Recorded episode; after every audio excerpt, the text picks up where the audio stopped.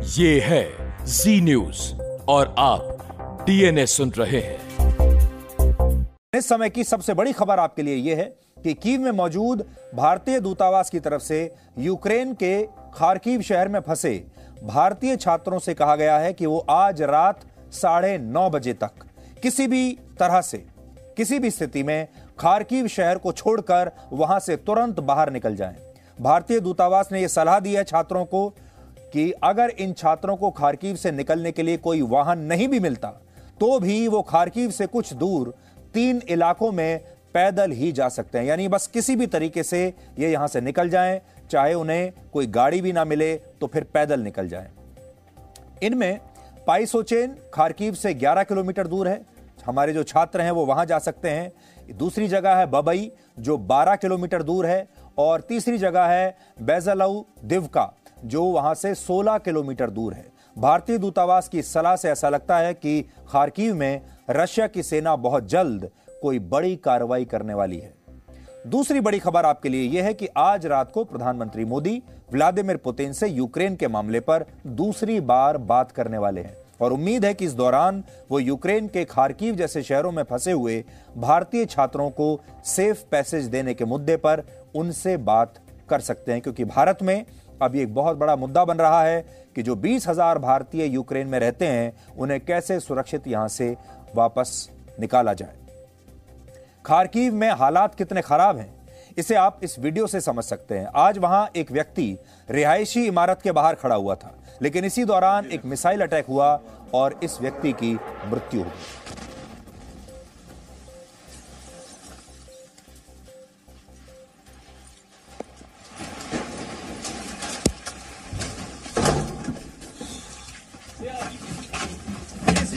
Снесли.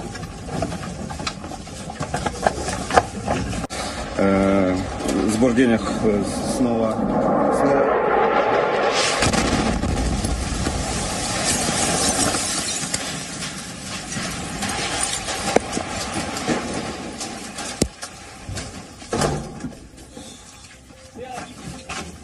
Здесь, здесь, здесь, здесь.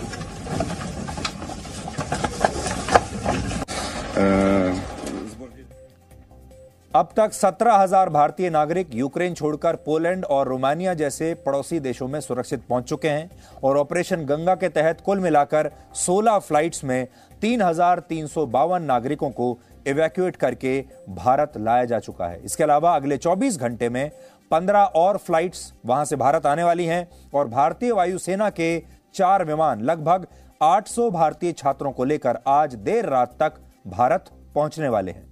भारत पूरी दुनिया में इकलौता ऐसा देश है, जिसके चार सीनियर मंत्री यूक्रेन के पड़ोसी देशों में पहुंचकर भारतीय छात्रों को इवैक्यूएट करवा रहे हैं, पूरे इंतज़ाम खुद सुपरवाइज कर रहे हैं। और ये सभी मंत्री यूक्रेन से भारतीय छात्रों को हवाई अड्डे तक जाकर, विमान तक जाकर विदा कर रहे हैं। और भारत में मौजूद जो मंत्री हैं, वो उनका स्वागत उसी हौसले के साथ एयरपोर्ट पर जाकर कर रहे हैं।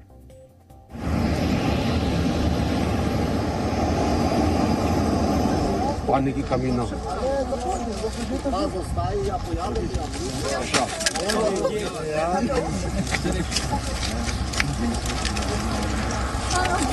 तो देव लैंडेड एंड लवीज अंदर दे आर कमिंग कमिंग है hopefully the others are remaining they will also come out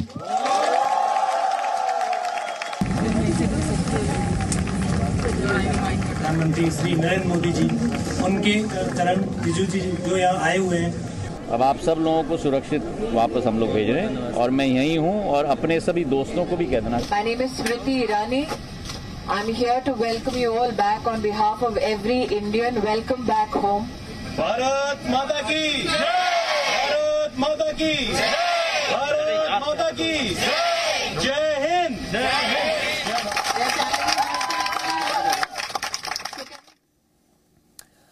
Ukraine और रशिया के बीच जारी यह युद्ध अब तीसरे चरण में पहुँच चुका है। पहले चरण में रशिया की सेना यूक्रेन की सीमा में दाखिल हुई।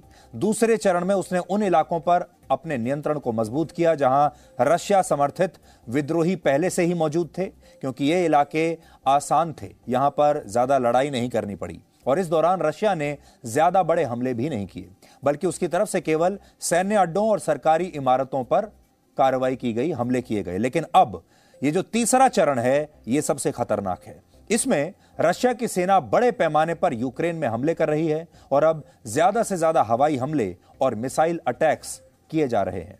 अब पैदल सेना का जो रोल है, वो धीरे धीरे कम हो रहा है और हवाई हमले बढ़ते जा रहे हैं। आज खारकीव में रशिया के फाइटर जेट्स ने यूक्रेन की सेना के एक वेयर हाउस को एयर स्ट्राइक में नष्ट कर दिया और यूक्रेन का आरोप है कि रशिया ने इस दौरान ऐसी मिसाइल्स को इस्तेमाल किया है जो 300 मीटर के इलाके को एक बार में ही नष्ट कर सकती हैं Это ж рядышком уже где-то. Твою мать. Ёб твою мать. Это ж рядышком уже где-то. Твою мать.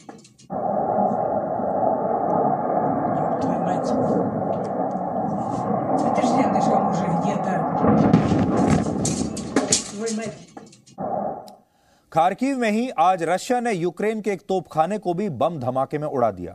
और ऐसा बताया जा रहा है कि हमले के दौरान यहाँ यूक्रेन के कुछ सैनिक भी मौजूद थे, और ये सैनिक अपनी आखिरी सांस तक इस तोपखाने में रखे हथियारों की रक्षा करते रहे, और आखिर में उन्होंने अपनी जान दे दी।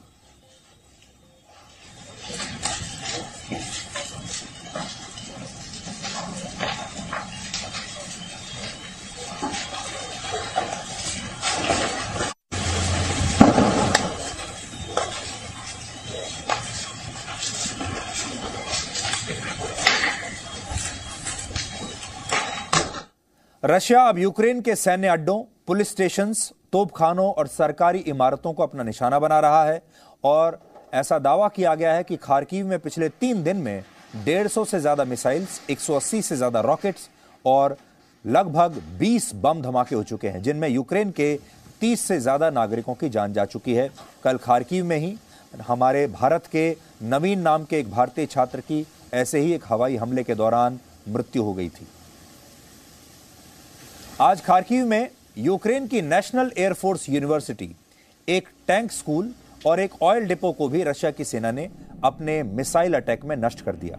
यानी खारकीव अब युद्ध की आग में जलकर धीरे धीरे खाक होता जा रहा है और पूरे शहर में बम धमाकों की आवाज़ें सुनी जा रही हैं।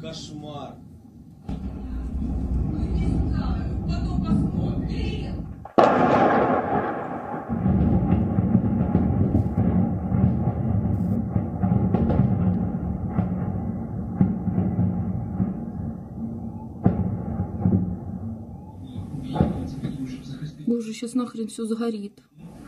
Боже, оно дальше потек, потекло. Хоть бы деревья не зацепило, Господи.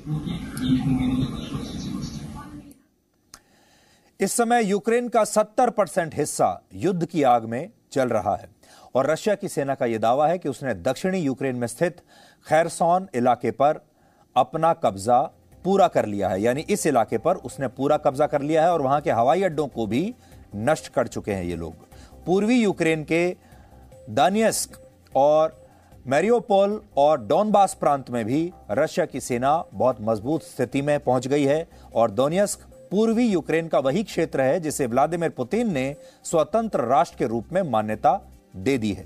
इसी तरह उत्तरी यूक्रेन में स्थित यूक्रेन के दूसरे बड़े शहर खारकीव में रशिया की सेना नियंत्रण की लड़ाई इस समय लड़ रही है और खारकीव के गवर्नर ने कहा है कि यहाँ किसी भी समय रशिया की सेना का पूरा कब्जा हो सकता है।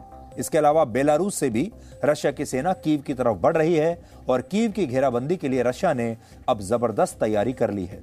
यूक्रेन का आरोप है कि रशिया के 20 से ज़्यादा फाइटर जेट्स 100 टैंक्स और 10,000 सैनिक इस समय कीव को घेर कर खड़े हुए हैं। इसके अलावा मैरियोपोल में भी आज यूक्रेन और रशिया की सेना के बीच सैन्य संघर्ष हुआ है, जिसमें भारी गोलीबारी हुई और कई सरकारी इमारतों को नुकसान पहुँचा। है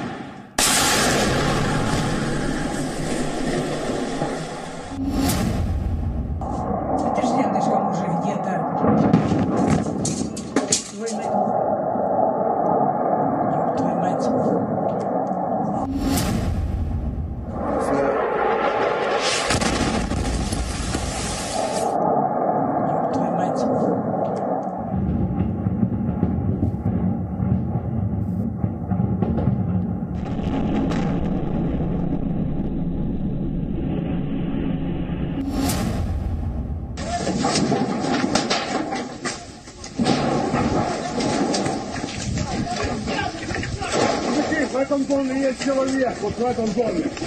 Аккуратно, учите, как хуйни, ты нахуй. Давай, давай, давай, давай.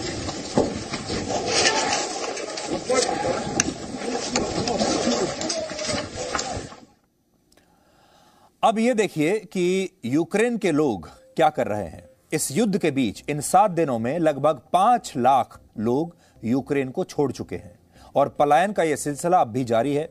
इनमें दो लाख इक्यासी हज़ार लोगों ने यूक्रेन के पड़ोसी देश पोलैंड में शरण ली है। तो अब आप ये देखिए कि सबसे ज़्यादा लोग कहाँ जा रहे हैं? सबसे ज़्यादा जा रहे हैं पोलैंड।